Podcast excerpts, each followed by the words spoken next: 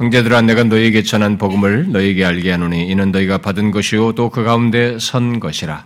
너희가 만일 내가 전한 그 말을 굳게 지키고 헛되이 믿지 아니하였으면 그로 말미암아 구원을 받을.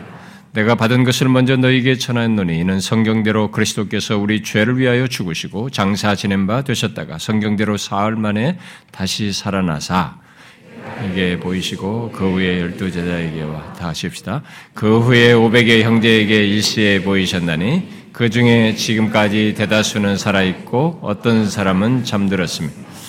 여러분 신약 성경 마가복음입니다. 어, 신약 성경 마가복음 53페이지 마가복음 1장 음. 어, 마가복음 1장 14절 15절 14절 15절 우리 같이 읽어봅시다. 시작. 요한이 잡힌 후에 예수께서 갈릴리 오셔서 하나님의 복음을 전파해 이르시되 때가 찼고 하나님 나라가 가까이 왔으니 회개하고 복음을 믿으라 하시더라. 음, 우리가 인생을 살면서 어, 듣는 어, 어떤 좋은 소식도 어, 우리를 계속 기쁘게 하고 설레게 하는 것은 없습니다. 좋은 소식을 들을 때가 종종 있습니다만 그 소식들은 그 순간 좋은 소식이고 더욱이 이 땅의 어떤 그 소식도 우리의 영원한 운명을 바꾸고 새롭게 할 소식은 없습니다. 모두 일시적이고 지나가는 소식들이죠. 음, 우리는 지금 그런 정도의 소식이 아니라 전 인류 역사를 거쳐서 어, 유일한 소식이요. 온 세상을 구원하는 소식. 또 그 소식을 들은 자의 영, 어, 영원한 운명을 바꾸고 어, 사는 날 동안 계속 설레게 하는 좋은 소식에 대해서 살피고 있습니다. 아, 그게 무엇입니까? 음, 바로 오늘 읽은 말씀에 간단히 요약된 고린도전서 말씀에 간단히 요약된 기쁜 소식 곧 복음입니다.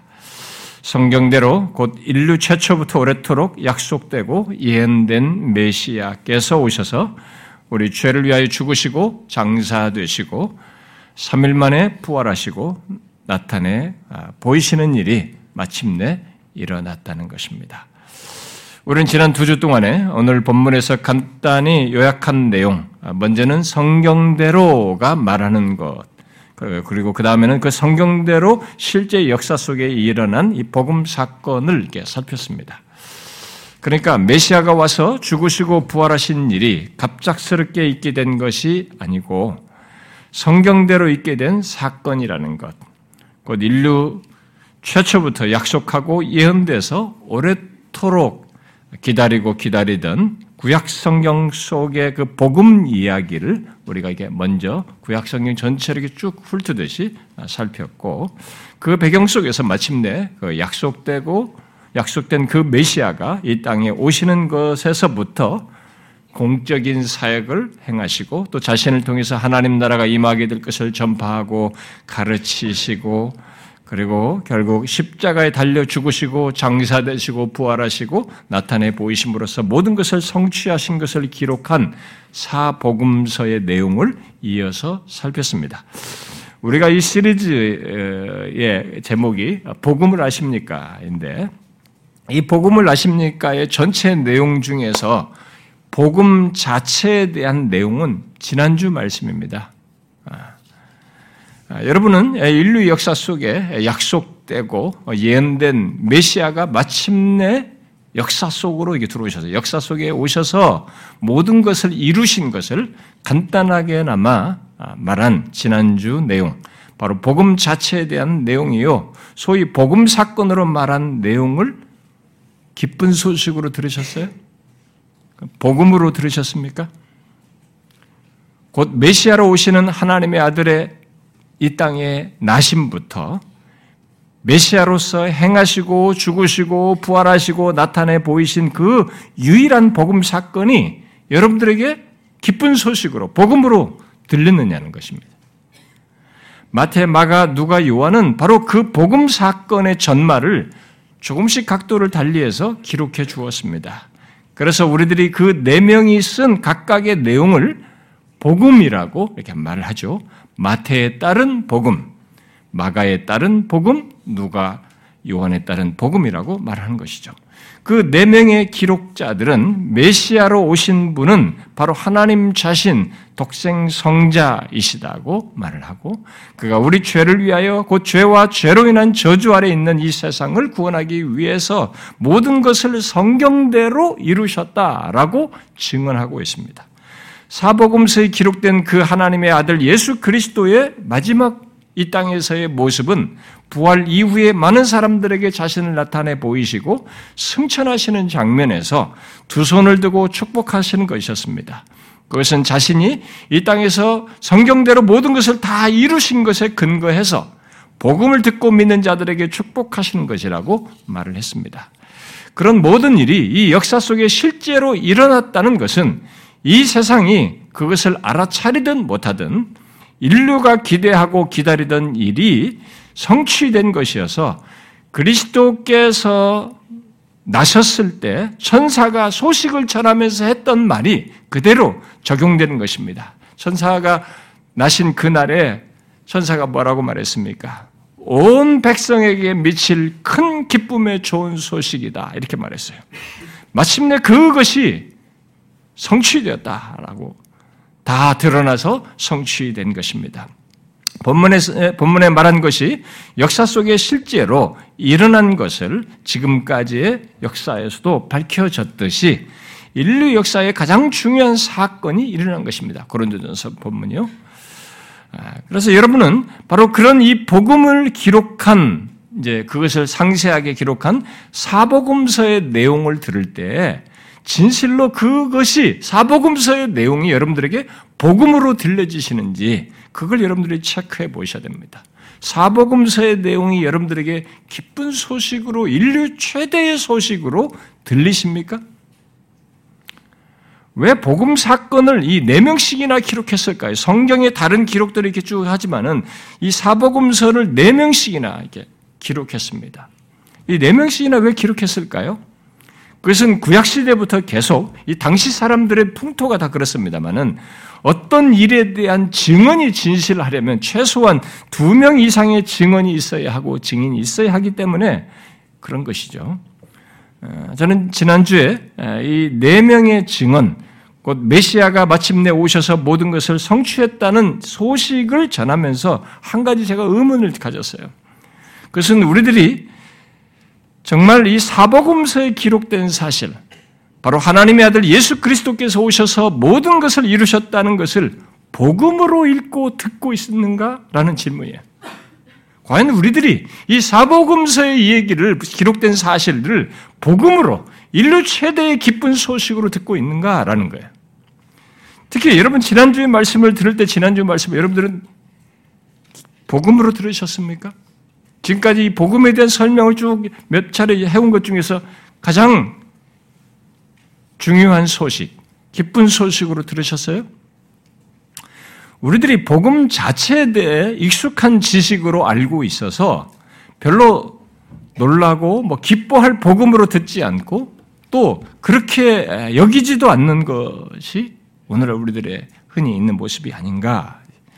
오히려 그로 인해서 내게 있게 된 어떤 것, 예수 그리스도께서 모든 것을 이루시고 그것에 근거해서 승천하실 때 축복하신 것에 그 장면에서의 그 하는 그 축복한 것 이런 데만 관심을 갖고 그것을 복음으로 생각하면서 반응하고 있지는 않은가? 만약 그렇다면 그것은 복음을 복음으로 하는 것이 아닙니다. 그저 개인적이고 주관적인 유익과 적용 차원에서 복음을 이해하고 있는 것을 말해주는 것이죠. 복음은 우리에게 어떤 유익과 복이 있기 전에 그런 것들이 있도록 한 것을 말하는 것입니다. 바로 사복음서에 기록된 예수 그리스도와 그가 행하신 것에 관한 내용이 복음이라는 것입니다. 성경대로 그리스도께서 오셔서 우리 죄를 위해 죽으시고 살아나셨다는 것이 복음이에요. 그러므로 우리는 다른 어떤 것보다도 인류 최초부터 약속한 그 메시아가 마침내 역사 속에 오셔서 그 성경대로 다 이루었다는 사실이 내게 복음인가부터 그것이 내게 복음인지부터 묻고 확인해야 됩니다. 사복음서가 기록하고 있는 것 바로 그리스도께서 이 땅에 오셔서 모든 것을 이루신 것이 내게 기쁨이 되는가라는 거예요. 승천하실 때 다 이루신 것에 근거해서 축복하신 것 이전에 그런 축복 이전에 복음서에 기록된 내용 하나님의 아들이 메시아로 이 땅에 나신 것에서부터 그리고 그가 성경대로 이 땅을 사시고 죽으시고 부활하셨다는 이 사실이 나에게 복음이냐라는 거예요. 그것이 놀라운 것이고 우리 모두에게 기쁜 소식인가 하는 거죠. 죄와 죄의 저주 아래 있는 이 세상에 온 인류에게 또 내게도 그것이 기쁜 소식인가 하는 것입니다. 이 시간에 그 복음 사건에 연결해서 제가 다시 좀 지난주 말씀에 연결해서 어, 살피려고 하는 것은요, 어, 굉장히 갈등했습니다. 제가 이 말씀을 얼마나 고민하면서 어, 준비를 왔는지 모르겠어요.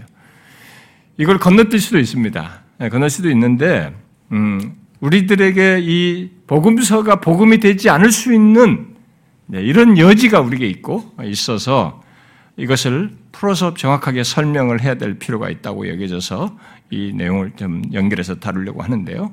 그것은 왜 그 사복음서에 기록한 예수님이 오셔서 사시고 죽으시고 부활하신 이 복음 사건이 복음인가 하는 거예요. 왜 그렇게 그분이 오셔서 사시고 죽은 것이 복음이냐는 거예요. 왜 그게 기쁜 소식이냐 인류에게 나에게. 여러분 왜 예수 그리스도께서 죽고 사신 것이 복음입니까? 그것은 그 사건이 의미 있는 사건이기 때문에 그렇죠. 바로 전 역사적이고 전 우주적인 의미를 갖는 사건이기 때문에 그런 것이죠. 복음은 사복음서에 기록된 내용, 곧 메시아이신 예수 그리스도께서 오셔서 모든 것을 이루신 복음 사건이 이 복음인 이유는 다른 것이 아닙니다. 이것은 한 개인 정도가 아니에요. 기본적으로 의미를 가진 사건인데 이 의미는 전 우주적이고 전 역사적인 것입니다. 전 인류를 위한 의미를 갖는 사건이기 때문에 그런 것이죠. 그러므로 우리는 그리스도께서 이 땅에 오셔서 행하시고 이루신 모든 것, 곧 복음 사건을 생각할 때 항상 그것이 갖는 의미를 연관시켜서, 연관시켜서 생각을 해야 됩니다. 그렇지 않으면 예수 그리스도의 모든 행적과 사역은 한 위인의 삶 정도밖에 안 보여요. 야, 어디 팔레스틴 땅에 와서 어떤 사람이 이렇게 가지고 이렇게 숭고하게 살았던 삶 정도로밖에 생각되지 않고 더 이상의 이해가 생기지 않습니다. 그러므로 사복음서에 기록된 예수 그리스도에 관한 모든 내용이 우리에게 복음인 것을 알고 복음으로 듣기 위해서는 오늘 본문으로 어, 그것을 표현하면 성경대로 그리스도께서 죽으시고 장사되고 3일 만에 살아나시고 나타내 보이신 것이 이 세상과 우리 모두에게 복음인 것을 알기 알고 듣기 위해서는 그것이 의미하는 사건이에요. 의미 있는 사건이라는 것을 정확히 알아야 됩니다. 물론 이것은 의미 있는 사건인 것을 알게 되는 것은 믿음이 없으면 또 되지도 않아요. 회개하고 복음을 믿음으로서만 되는 것인데 교회를 다니면서도 이렇게 연결을 못 시켜요. 그런 일이 있기 때문에 이 부분을 복음을 얘기할 때는 이 맥락에서 지금 오늘 덧붙이는 내용을 정확히 덧붙여서 그런 배경 속에서 같이 연결해서 알 때만 복음을 안다고 말할 수 있는 것입니다. 많은 사람들이 복음서에 기록된 예수 그리스도의 나심과 그의 모든 행적, 특히 죽으시고 부활하신 것을 복음으로 듣지 않고 또 인식하지 않는 이유는 그 모든 것이 갖는 의미를 생각지 않거나 모르기 때문입니다. 그리스도께서 오심은 의미 있는 오심이고 그가 이 땅에서 행하시는 공생에 사역하시는 모든 사역과 삶과 사역은 의미 있는 삶과 사역이고 또 그가 죽고 다시 사신 것 또한 다 의미 있는 사건이었어요. 어느 것 하나도 빠지지 않고 다 의미 있는 사건이었습니다. 그래서 그것이 다 구약 성경에 예언된 것이고 그 예언된 것에 성취를 하면서 의미를 드러낸 사건인 거죠. 그러면 어떤 의미가 있는 것입니까? 바로 본문에서 그 사실을 간단한 말로 고린도 고린도서 본문에서 간단한 말로 표현한 고린도 말씀으로 표현을 하면 뭐예요? 아, 단순히 역사적인 사건 정도가 아니라는 것을 분명히 밝히고 있습니다. 아, 그리스도께서 죽으시고 장사되시고 3일 만에 살아나시고 나타내 보이신 것이 분명히 역사 속에 일어난 사건입니다. 우리는 사복음서의 기록자들이 네 명이나 기록자들이 예수 그리스도께서 이 땅에 나셔서 행하시고 본문대로 이게 죽으시고 부활하신 것이 역사 속에 있었다는 것을 충실하게 증언하고 있습니다. 1세기에 아, 팔레스티인을 정복하여서 다스리고 있던 로마의 총독 빌라도가 이게 다스리고 있던 그때 일어난 사건이고 또 그의 빌라도의 최종 판결과 십자가 처형 허락 아에서 있었던 사건으로 특히 그리스도께서 3일 만에 다시 살아날 것이라는 이 사실을 앞서서 예수님께서 말씀하셨기 때문에 이 제사장들과 이 이쪽 지역에서는 롬 어, 빌라도에게까지 청원해서 이 무덤을 단단히 지키도록 부탁을 했어요. 모든 경계심을 가졌던 것입니다. 혹시라도 또 제자들이 진짜 시신을 빼가지고 부활했다고 헛소문을 낼 것까지 예상을 하고 지키게 했습니다.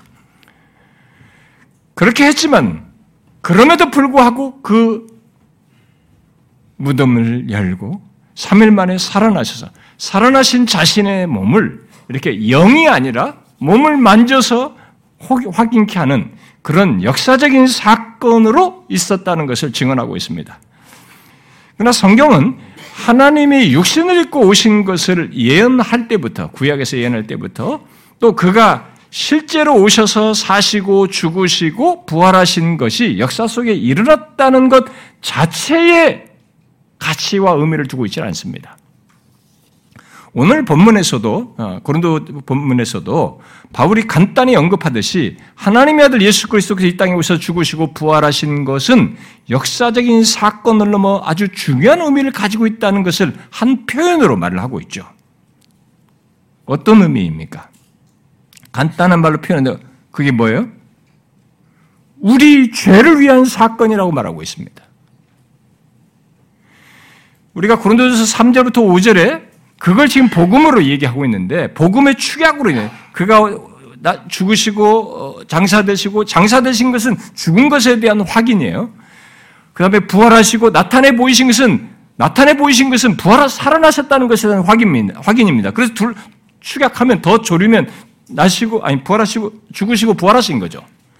근데 이 복음의 사건에 대한 기술을 하면서 이것이 의미 있는 사건이라고 하는 것을 간단하게 여기서 기술하기 뭘로 얘기했어요?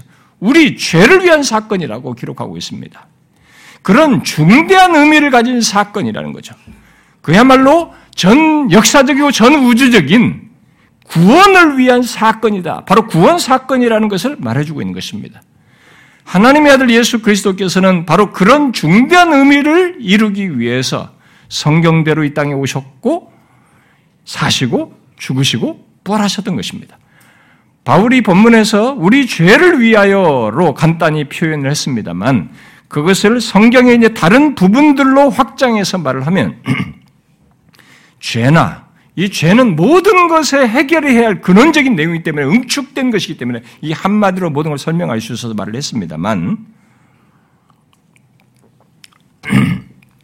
우리가 성경의 이제 다른 본문들로 부분들로 확장해서 말하면 죄와 죄로 인한 저주 에서 구원하여 그리고 그것을 어, 죄와 죄로 인한 저주 그것을 무기로 해가지고 사람들을 지배하는 사단의 권세와 그의 통치 아래에서 구원하여 하나님 나라의 백성이 되도록 하기 위해서 오셔서 모든 것을 이루신 것입니다. 적극적으로 말하면 단순히 죄 자체를 해결하는 것이 아니고 죄에서 구원하여 어떤 것으로 이르도록 하기 위함이죠. 그것을 성경은 다양하게 많이 말하고 있는데 하나로 우리 축약해서 말하면 또다시 말하면 오늘 마가복음의 본문으로 말하면 죄와 죄로 인한 저주 아래 있고 또 그것을 무기로 지배하고 있는 사단의 권세와 통치 아래서 구원하여서 하나님 나라의 백성이 되도록 하기 위해서 오셔서 모든 것을 이루셨다는 것을 말하는 것입니다. 그래서 사복음서를 보면 예수 그리스도께서 공적인 사역을 어떤 큰 일을 한번 세상을 놀래킬 어떤 큰 일을 하심으로서 시작하지 않고 우리가 읽은 마가복음 1장 본문에서 말하듯이 하나님의 복음을 전파하여 시작했다고 하면서 제일 먼저 말씀하신 것이 우리가 읽은 말씀이에요. 때가 찼고 하나님의 나라가 가까이 왔으니 회개하고 복음을 믿으라 이렇게 말했습니다. 여러분 때가 찼다고 하면서 제일 먼저 말한 것이 무엇입니까? 하나님 나라가 가까이 왔다 이 얘기를 했습니다. 바로 이것을 복음으로 말씀하셨어요. 자, 여러분들은 이것이 복음으로 들리십니까? 하나님 나라가 가까이 왔다. 자신으로 말미암아 이 땅에 오신 자신으로 말미암아 하나님 나라가 가까이 왔다라고 말씀하신 것이 여러분들에게 복음으로 들립니까? 이건 굉장히 중요한 문제입니다. 복음을 이해하는 문제에서 복음을 아는가라는 질문과 관련해서 굉장히 중요한 질문이에요. 하나님 나라가 가까이 왔다 이렇게 말씀하셨어요. 다시 말해서 죄와 죄의 저주에서 구원받는 개개인에 앞서서 먼저 그런 모든 구원을 이 말로써 지금 표현하고 있어요. 시작을 하면서. 하나님 나라가 임하는 것으로 이렇게 말씀을 하심으로써 아브라함에게 약속한 땅의 모든 족속이 복을 얻는 것, 또 다윗에게 약속한 영원한 나라가 성취되는 것으로 지금 말씀하시는 거예요. 자신이 옴으로써. 곧 죄와 사망과 사단의 권세라 있는 이 세상을 심지어 모든 피조 세계까지 궁극적으로 구원하는 더 큰 의미를 말을 하고 있는 것입니다. 그러므로 이 고린도전서 본문으로 본문에서 말하면 복음 사건을 단순히 역사적인 사건을 넘어서서 그런 의미 있는 사건, 다윗에게 약속한 영원한 나라를 세우고 아브라함에게 약속한 땅의 모든 족속, 결국 모든 피조 세계까지 구원하는 의미를 가진 구원 사건으로 말을 하고 있는 것입니다. 이 사실은 복음을 정확히 아는 것과 함께 나중에 살필 복음의 적용과 관련해서 굉장히 중요한 사실입니다. 분명히 예수님은 자신의 사역의 첫 시작을 이 마가가 기록한 대로 하나님의 복음을 전파하는 것으로 시작했다라고 기술했어요. 그리고 예수 그리스도께서 전파한 복음은 개인적이고 주관적인 적용에 앞서서 하나님 나라가 가까이 왔다는 것, 지금 예수 그리스도로 말미암아 하나님 나라가 임하는 것으로 말을 했습니다. 그러므로 복음을 말할 때 또 복음을 안다라고 할 때 우리는 예수 그리스도로 말미암아 임한 하나님 나라에 대한 이해부터 가져야 하는 것입니다. 또 우리 개인의 구원 또한 하나님 나라와 관련해서 생각을 해야 돼요. 이런 맥락에서 여러분들에게 묻고 싶습니다. 여러분들은 예수 그리스도로 말미암아 하나님 나라가 임하게 된 것을 이것이 복음인 것을 아십니까? 마침내 그가 오심으로써 하나님 나라가 이 역사 속으로 들어오신 것, 들어오게 된 것을 아느냐는 거죠. 이게 복음인 것을 아느냐는 거죠. 여기서 오늘 예수 믿는 사람들이 문제점을 드러내고 있습니다. 왜냐하면 하나님 나라 자체를 우리가 이 용어 자체부터 우리가 특히 우리 한국의 성도들은 이 하나님 나라 자체를 거의 죽어서 가는 나라로 생각하는 경향이 굉장히 강합니다. 그러다 보니까 이 하나님 나라를 말을 해도 이 하나님 나라를 계속 개인 구원 차원에서만 생각하는 경향이 굉장히 강해요. 여러분 여기 예수님께서 말씀하신 하나님 나라가 개인 구원 차원에서 추구하는 하나님 나라로 지금 말한 것입니까? 그게 일부 연관돼 있죠. 그러나 지금 말하는 것은 그게 아닙니다. 자신이 오므로서 임하는 것으로 지금 얘기하고 있기 때문에 예수님은 이 말씀 이후로 하나님 나라에 대해서 많이 말씀하시는데 그 내용들을 다 설명할 수는 없습니다만 아, 그것은 앞에서 말한 대로 이 세상에 하나님의 통치가 임하여서 땅의 모든 족속이 복을 얻는 구원, 복을 얻고 구원을 얻는 것을 말을 하는 것입니다. 그러니 당연히 그 가운데서 구원받는 한 사람 한 사람이 포함되긴 합니다만 그렇게 모든 족속이 구원을 얻어 궁극적으로 죄와 악이 없는 하나님의 통치, 곧 완성될 하나님 나라로까지 이어지는 하나님 나라를 말하는 것이에요. 저는 이런 부분에 대해서 복음으로 성경을 읽다 이런 것에서 이미 많이 설명을 했습니다만 여러분들이 그걸 다시 잘 이해를 잘 하셔야 됩니다. 이 복음과 관련해서.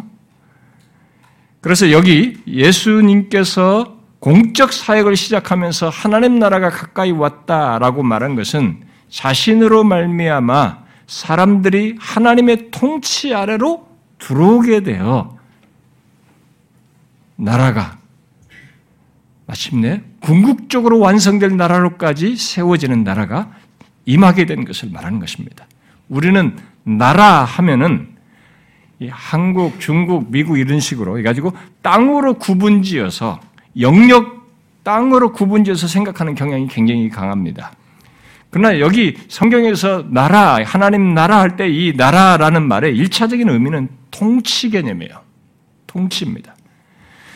그래서 어떤 사람이 하나님 나라에 들어온다는 것은 그가 그동안 사단의 통치 아래 있다가 하나님의 통치 아래 들어오게 되었다는 것을 말하는 것입니다. 물론 그것은 그가 사단의 권세 아래에서부터 건진받는 것, 구원받는 것을 말하기에 구원을 전제해서 말을 하는 것입니다. 근데 어떤 사람들은 이 임하는 하나님 나라에 막 하나님 나라를 굉장히 확장해서 설명해요. 그러면서 오늘날 이게 문화까지 다 포함시켜서 문화 안에서도 하나님 나라의 확장을 주장하면서 이 세상 나라를 포함시켜서 이 하나님 나라를 자꾸 설명하는 사람들이 있습니다. 그러나 예수 그리스도께서 오심으로 임하는 나라는 이 세상 나라에서 구원받는 거예요. 건진받는 것입니다. 건진받아서 들어오는 나라이기 때문에 그 나라와 구분되는 나라입니다.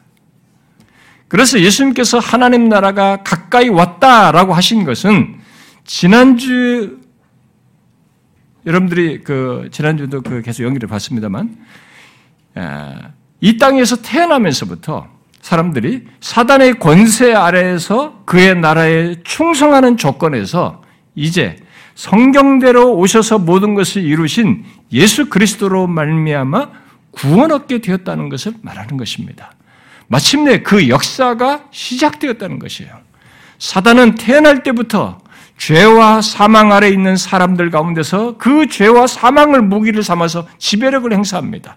그래서 예수를 믿기 이전까지 인간은 자기가 죄를 죄로 여기질 않아요.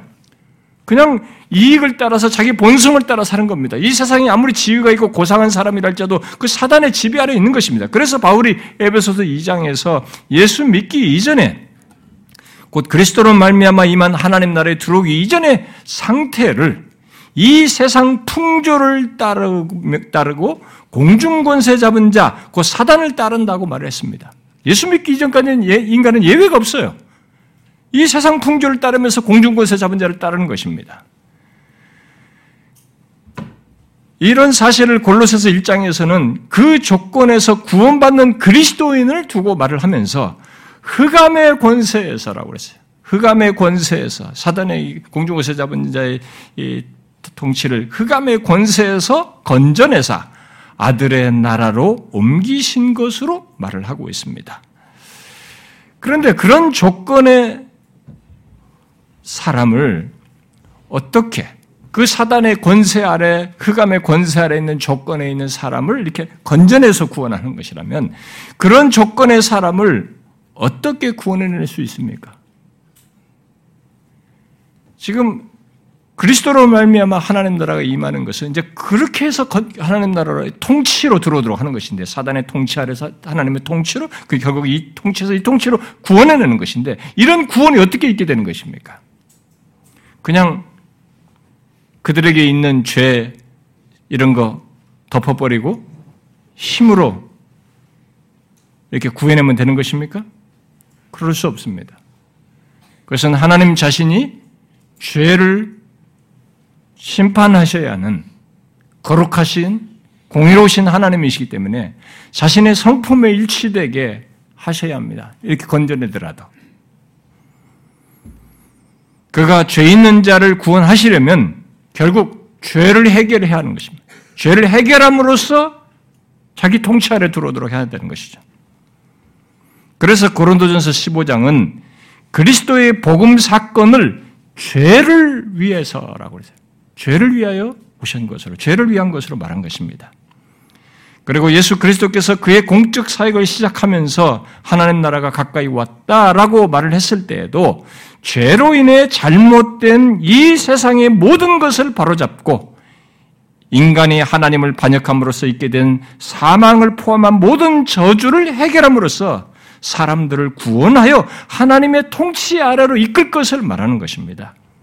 그런 역사의 시작을 복음으로 말을 하면서 그것이 자신으로 말미암아 시작된 것을 복음으로 말을 하면 말을 하고 있어서 우리는 복음을 개인 구원에 앞서서 먼저 하나님 나라가 임하는 것으로 보아야 돼요. 그 시각에서 먼저 하나 복음을 이해해야 됩니다. 마가복음 1장 말씀대로 예수 그리스도는 이 땅의 모든 나라, 모든 민족의 백성들이 회개하고 복음을 믿음으로써 하나님 나라에 들어오도록 하기 위해서 메시아로서 오신 것입니다. 오신 분이신 걸 말하는 거죠. 그리고 15, 고린도서 15장 말씀대로 그것을 자신이 죽고 사심으로써 성취하시는 것입니다. 바로 십자가에 달려 우리의 죄와 죄로 인한 저주를 다 담당하시고 죽으시고 부활하심으로써 사람들이 회개하고 복음을 믿음으로 하나님 나라에 들어올 수 있게 하신 것이죠. 그야말로 아브라함에게 그의 씨로 말미암아 땅의 모든 족속이 복을 받을 것이라고 한 약속을 그렇게 해서 성취하시는 것입니다. 어느 민족의 한 개인이 죄와 사망의 구원을 얻는 것을 넘어서서 모든 민족과 방언과 나라에서 온 세계에서 하나님 나라에 들어오는 것, 달리 말하면 모든 민족과 나라에 하나님 나라가 임하는 일이 있게 된 것입니다. 이분이 오심으로써. 그러므로 그리스도께서 오셔서 죽으시고 다시 사신 이 복음 사건은 1차적으로 바로 그런 광대한 의미를 가진 것입니다. 범우주적이고 전 역사적인 의미를 갖는 거죠. 그런 범우주적인 구원의 의미를 가진 구원 사건인 것이죠. 단순 역사적 사건이 아닌 것입니다. 그래서 예수 그리스도로 말미암아 이 땅에 하나님 나라가 임하는 것이 복음이에요. 장차 이 하나님 나라는 이 땅에서 구원할 자들이 다 차고 그리스도께서 다시 오심으로써 심판하신 후에 완성될 것입니다. 그 완성될 하나님 나라를 계시록 21장과 22장은 죄와 악이 없는 더 이상 슬픔이 없는 새하늘과 새 땅으로 말하고 있습니다. 죄와 악이 있어서 모든 슬픔과 고통과 죽음이 다 있는 것인데 그 죄와 악이 없는 새하늘과 새 땅을 완성될 하나님 나라를 그렇게 어, 예언적으로 말해주고 있습니다. 로마서 8장은 그때 상황을 우리 인간의 죄로 썩어짐의 종로라는 모든 피조 세계가 그 상태에서 해방되는 것, 결국 그들도 구원 얻는 것으로 말을 하고 있습니다. 그러므로 여러분 사복음서에 기록된 예수 그리스도와 그의 사역, 곧 하나님의 아들 예수 그리스도께서 이 땅에 오셔서 순종의 삶을 사시고 죽으시고 부활하신 것이 왜 복음인지, 이 사복음서에 우리가 익숙해 있는 예수님의 행적, 사역, 삶과 사역, 이 모든 것이 왜 복음인지 알아야 돼요. 이 맥락에서, 이 의미 속에서 알아야 되는 것입니다. 어떻습니까? 여러분 그렇게 알고 있습니까? 예수 그리스도께서 죽으시고 사신 것이 역사 속에 있기 때문이 아니라 역사 속에 일어났기 때문이 아니라 바로 그런 놀라운 구원의 의미를 갖는 구원 사건이기 때문에 복음이라는 것이죠.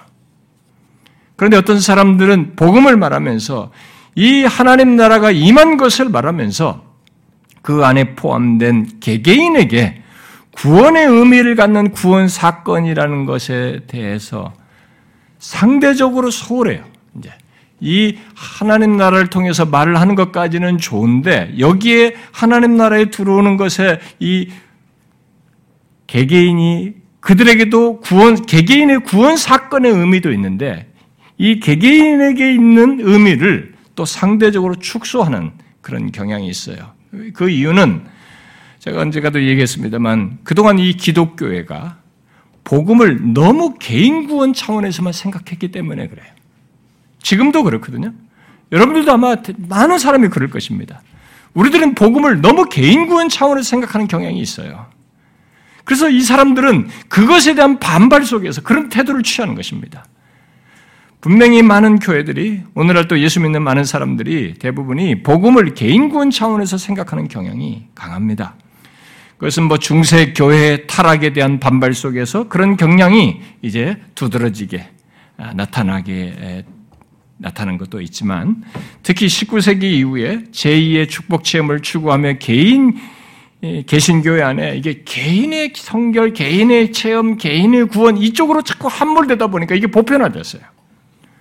그래서 오늘날 우리들의 이 복음 전도를 보게 되면 복음이 거의 개인 구원으로 축소해서 전하는 것을 보게 됩니다.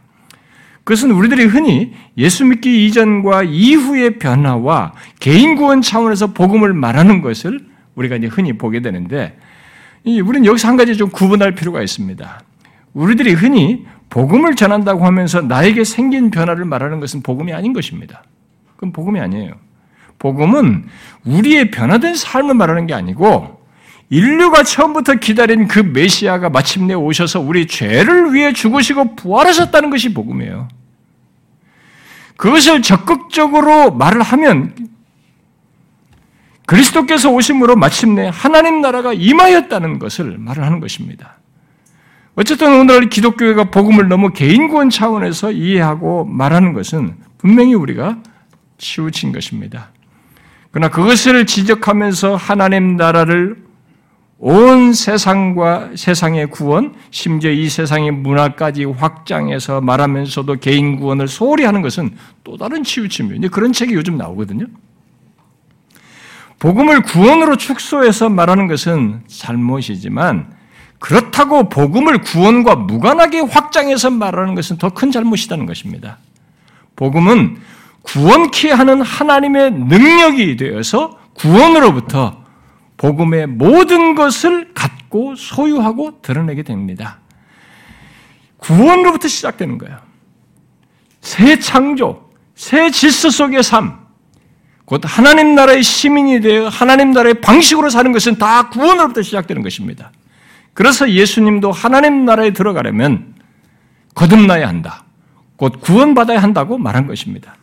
그렇게 복음이 말하는 모든 것을 알고 소유하고 누리는 누리고 사는 것, 흔히 하나님 나라의 백성으로 살고 하나님 나라를 드러내며 사는 세우는 것 등은 모두 구원으로부터 시작돼요.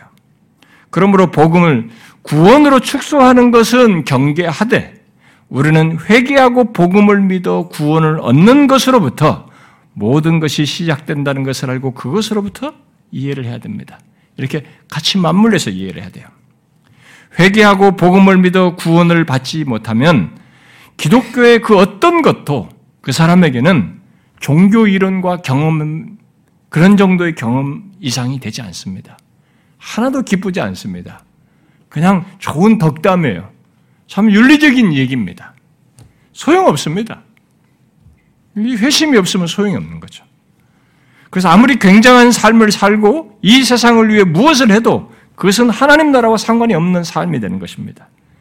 그러므로 우리는 복음을 말할 때 이 고린도전서 본문이 우리 죄를 위하여라고 말을 함으로써 구원적인 의미, 구원 사건으로서의 의미를 가지고 있다고 말한 것을 기억해야 하는 것입니다. 하나님 나라를 말하면서 아무리 범우주적인 역사를 말해도 그렇게 해야 하는 것이죠. 그것을 흐릿하게 하면서 복음을 그저 이 세상을 잘 섬기고 세상 문화 속으로 들어가서 문화를 변혁하고 이 세상 나라와 하나 될 수 있는 것처럼 말하는 것은 복음을 더 크게 왜곡하는 것입니다. 이런 내용들이 오늘 주변에 오늘 나오는 책들에 있기 때문에 그렇습니다. 오히려 복음은 사단의 권세에서 구출해내어 결국 구별하여 이 세상을 섬기는 거예요. 새로운 나라, 하나님 나라에 속하여서 이 세상에서의 삶을 살고 다르게 살아가는 것입니다. 하나님 나라의 방식으로 살게 되는 것이죠. 그래서 복음은 이 세상의 구원을 말하기 때문에 기쁜 소식인 거죠. 그래서 모든 것을 구원으로부터 시작해야만 하는 것입니다. 그것을 예수님께서도 분명히 말씀하셨어요. 예수님은 하나님 나라가 가까이 왔다고 말씀하시고 그 뒤로 사역하실 때 세상 죄를 지고 가는 하나님의 어린 양으로서 그 길을 가신 것입니다. 그러면서 동시에 자기 앞에 어떤 사람들 개개인에게 죄사함을 선포하셨어요. 중병, 중, 중풍병자를 고치시면서 안심하라. 네 죄사함을 받았느니라. 바로 너 죄사함을 받았다 이렇게 얘기했습니다. 또 내놓은 죄인으로 여겨진 한 여인에게도 내 죄사함을 받았느니라 라고 말씀하셨습니다. 그렇게 예수 그리스도의 죽으심과 부활은 하나님 나라가 이루어지는 것이면서 동시에 그 안에 들어오는 사람 개개인의 구원 사건이기도 한 것이죠. 그래서 고린도전서 15장 본문은 성경대로 예수 그리스도께서 죽으시고 부활하신 것, 바로 그 복음 사건이 단순히 역사적인 사건을 넘어서 우리 죄를 위한 사건이다. 바로 그런 구원의 의미를 갖는 구원 사건이라는 것을 이 말로 표현해 주고 있는 것입니다. 사도들은 이런 식으로 예수 그리스도께서 죽으시고 사신 것, 곧 복음 사건이 갖는 의미, 바로 구원 사건이라는 것을 다각적으로 말했습니다. 예를 들어서 사도 베드로는 베드로전서 1장에서 예수 그리스도를 죽은 자 가운데서 부활하게 하심으로써 하심으로 말미암아 우리를 거듭나게 하셨다라고 말했어요. 결국 새 생명을 얻게 하셨다라고 말한 것입니다. 예수 그리스도의 죽음과 부활을 얘기하면서 이것이 어떤 의미를 갖느냐? 우리에게 새 생명을 주는 의미를 갖는다. 이렇게 연결시켰어요. 그러니까 그리스도의 복음 사건을 우리의 거듭남과 생명을 얻는 구원 사건으로 연결해서 말한 것입니다. 또 로마서 6장에서 바울은 예수 그리스도의 죽으심을 죽으심과 합하여 세례받고 그와 함께 장사되고 그리스도를 죽은 자 가운데서 살리심과 같이 우리로 또한 새 생명 가운데 행하게 하려 한다라고 말을 하면서 결국 예수 그리스도의 죽으심과 부활이라고 하는 이 역사적인 사건을 어떤 의미를 갖는 것으로 연결해서 말하냐면 바로 우리들이 죄인인 우리들이 그리스도와 연합되는 의미를 갖는다라고 설명을 했어요. 또 로마서 4장에서는 예수는 우리를, 우리가 범죄한 것 때문에 내줌이 되고 또한 우리를 의롭다 하시기 위해서 살아나셨다라고 함으로써 그분의 죽으심과 내어줌, 바로 죽으심과 살아나신 것을 말을 했는데 그의 역사적인 그 사건이 바로 우리를, 죄인 우리를 의롭다 하시는 것으로 연결해서 말했습니다. 이렇게 구원 사건이라는 거죠. 구원의 의미를 갖는 사건이었다는 것입니다. 또 골로새서 3장에서도 그리스도와 함께 다시 살리심을 받은 것을 말하면서 너희가 죽었고 너희 생명이 그리스도와 함께 하나님 안에 감추어졌다라고 하고 이어서 우리의 생명이신 그리스도께서 나타나실 그때에 너희도 그와 함께 영광 중에 나타나리라 라고 함으로써 예수 그리스도의 죽으심과 살아나심을 우리의 장래의 영광으로 연결시켰어요. 이런 의미를 갖는 것입니다. 우리의 장차 영화롭게 되는 영광, 영광으로 나아가는 이 구원 사건으로 이 예수 그리스도 역사적 사건을 연결했어요. 그런 구원의 의미를 갖는다는 것이죠. 이런 내용들을 여러분들이 잘 이해하셔야 됩니다. 다 무엇을 얘기합니까? 모두 예수 그리스도께서 죽고 사신 것이 그렇게 의미 있는 사건이라는 것입니다. 만일 그런 의미가 없다면 예수 그리스도에 관한 모든 내용은 우리가 귀담아 들을 필요가 없습니다. 이걸 왜, 왜 귀담아 듣습니까? 귀담아 들을 필요가 없어요. 그런데 사복음서를 잘 보십시오. 그 내용은 예수 그리스도께서 오셔서 사시고 죽으시고 부활하신 것을 단순 역사 사건으로 말하지 않고 하나님 나라가 임하는 것으로 우리 죄를 해결하고 죽음을 넘어서 생명을 얻는 것으로 말을 하고 있습니다. 바로 그런 의미를 가진 구원 사건이라는 거죠. 이것이 이 역사를 바꾸는 것입니다. 세상 역사에 계속된 예언되고 올 거라고 말한 것을 그가 오셔서 마침내 성취된 우주적인 사건이에요. 전 인류의, 인류의 전환을 가져오는 사건인 것입니다. 전 역사적인 사건으로서 얘기를 하는 것이 그런 의미를 가진 사건이라고 그런 구원 사건이라고 말을 하는 것입니다. 여러분은 예수 그리스도의 죽고 사신 것 속에서 이런 놀라운 의미를 보십니까? 그래서 진실로 예수 그리스도께서 오셔서 사시고 죽으신 것이 부활하신 것이 기쁜 소식으로 복음으로 들리십니까? 이 시간 이것을 여러분들이 한번 확인해 보십시오. 교회를 오래 다녔고 예수를 믿었으면서도 이런 모든 내용들이 여러분들에게 복음으로 들리느냐는 거죠. 저는 여러분들에게 종종 얘기합니다만 성차자도 자주 얘기하지만 교회를 오래 다니면서 예수를 믿은 사람들이 예수 그리스도의 복음 사건에 대해 익숙해 있습니다. 그런데 그것이 자기에게 하나도 기쁨이 되지 않는 것을 경험해요. 그건 위험한 것입니다. 근데 우리가 잘못 믿고 있는 것입니다. 그는 지금 예수 그리스도라는 것을 종교적인 어떤 사람으로 생각하고 있는 것입니다. 그래서 종교 생활을 하는 것입니다. 그렇지 않습니다. 예수 그리스도께서 오셔서 순종의 삶을 사시고 죽으시고 부활하시고 나타내 보이신 것 속에 그것 속에서 우리는 의미를 봐야 됩니다. 전 우주적인 의미를 봐야 되는 거죠. 구원 사건의 의미를 봐야 되는 것입니다. 예수 그리스도께서 오셔서 모든 것을 이루심으로써 지금 이 세상에 하나님 나라가 임하는 것을 보아야 하는 것이죠. 어떻습니까? 여러분은 지금 세계 각처에 회귀하여 복음을 믿음으로써 하나님의 통치를 받는 사람들이 그렇게 하나님 나라가 임하여서 완성을 향하여 나아가는 이 현장을 보십니까? 이런 성취를 보십니까? 무슨 이유로 각처의 흑인, 백인, 황, 인종, 민족이 다른 사람들이 이 심플한 얘기, 예수 그리스도께서 나셨고 죽으셨고 부활하셨다는 이 단순한 사실을 가지고 이렇게 믿어서 신앙을 갖는 것입니까? 무슨 일이 벌어지는 것입니까? 이게 1세기부터 시작한 것입니다. 그런데 이게 전 세계적으로 다 퍼져 있습니다. 여기까지 왔습니다. 이런 일이 어떻게 생깁니까? 이것은 단순 역사적 사건이 아니라 이 사건이 의미 있는 사건이기 때문에 것이죠. 우주적인 구원 사건이고 거기를 믿는 자들이 그 하나님 나라에 들어오게 되는 개인에게도 구원 사건이기 때문에 그런 것이죠. 죄와 사망 아래 있는 이 세상, 사단의 권세 아래 있는 이 세상에서 구원하는 일이 있게 되는 것. 새 창조와 새 창조가 시작되고 새로운 질서가 시작된 것을 우리가 이 그리스도의 죽고 사심 속에서 보아야 되는 거죠. 그 가운데서 구원은 한 사람 한 사람에게 새, 한 사람에게 새 생명을 얻게 하고 그리스도와 영원히 연합되게 하고 죄인인 자를 의롭다 하며 영화로 나아가게 하는 이런 의미를 가진 구원 사건을 보아야 하는 것이죠. 여러분은 자신에게서도 그것을 보십니까? 그것을 보지 못하는 사람은 복음서를 읽어도 그것이 자신에게 기쁜 소식으로 여겨지지 않습니다. 또 개인 구원 차원에서만 보는 사람은 복음이 나 한 사람의 구원 정도로 축소되다 보니까 복음에 대한 정상적인 반응을 갖지 못합니다.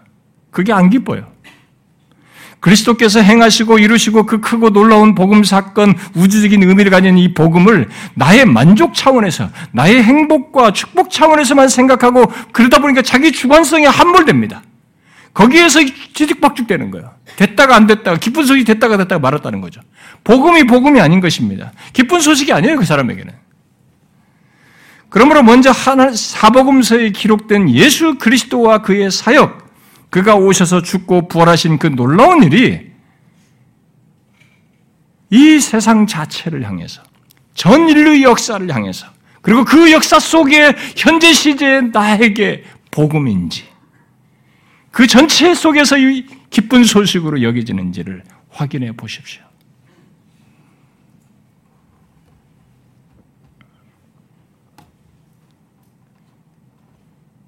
전체 속에서 여러분의 개인이 포함되어서 이 기묘하고도 놀라운 사실, 그리스도로 말미암아 하나님 나라가 임하고 새 창조, 새 질서가 있게 된 것, 그리고 거기에 이 시기에 태어나서 사는 내가 회개하고 복음을 믿음으로써 하나님 나라의 백성이 되고 바로 이런 그리스도 예, 죽고 사심의 역사, 그 의미가 바로 새 생명을 얻고 의롭담을 얻고 그와 연합되고 영광으로 나아가는 이 의미가 실체가 내게 있게 되는 것.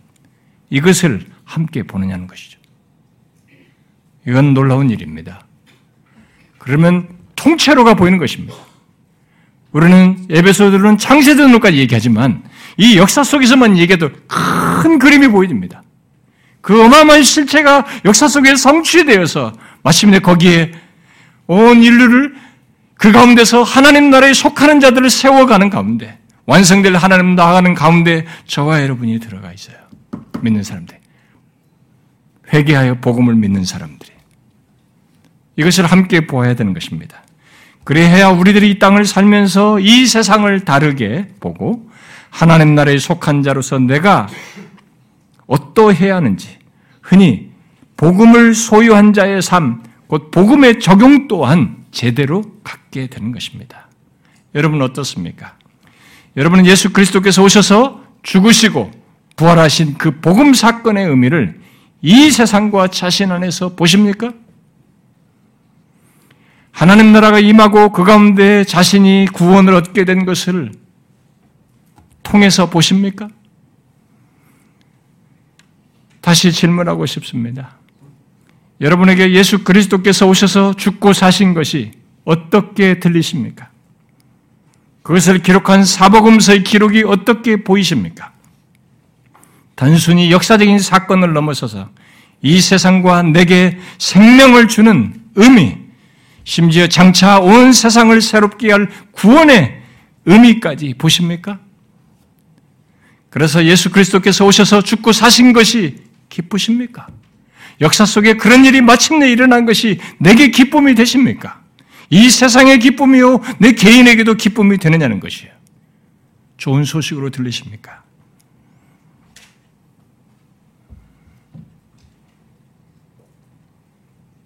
여러분, 예수 그리스도께서 이 땅에 오셔서 사시고 죽고 다시 부활하신 것이 복음입니다.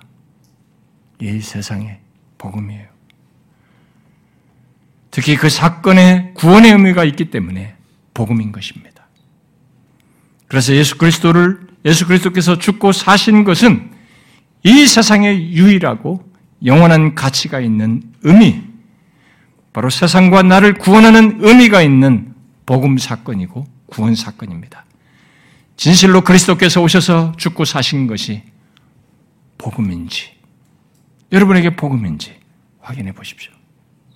그래서 앞으로도 이 복음서의 내용을 접할 때마다 그런 내용을 들을 때마다 이 역사에 성취된 복음, 도래한 있게 된 그리스도로 말미암아 구원이 온 세상에 하나님 나라가 임하는 이 복된 소식이 여러분들에게도 보이는지 그래서 그리스도의 죽고 사심이 자신에게 기쁨이 되는지 확인해 보십시오. 우리는 그 복음을 들을 때마다 설레는 것이 마땅합니다. 이 기쁜 소식을 내가 들었고 알고 소유하게 된 것이 너무 특별하고 복된 것을 알게 되는 것이죠. 저는 저와 여러분, 이 자리에 있는 여러분 모두가 그리스도께서 죽고 사신 것이 진짜로 복음으로 들려지기를 바랍니다. 그리고 그 복음 안에서 새로운 삶의 가치와 의미와 또 장래를 바라보면서 복음을 소유한 자로서의 삶을 살길 바래요. 기도하겠습니다.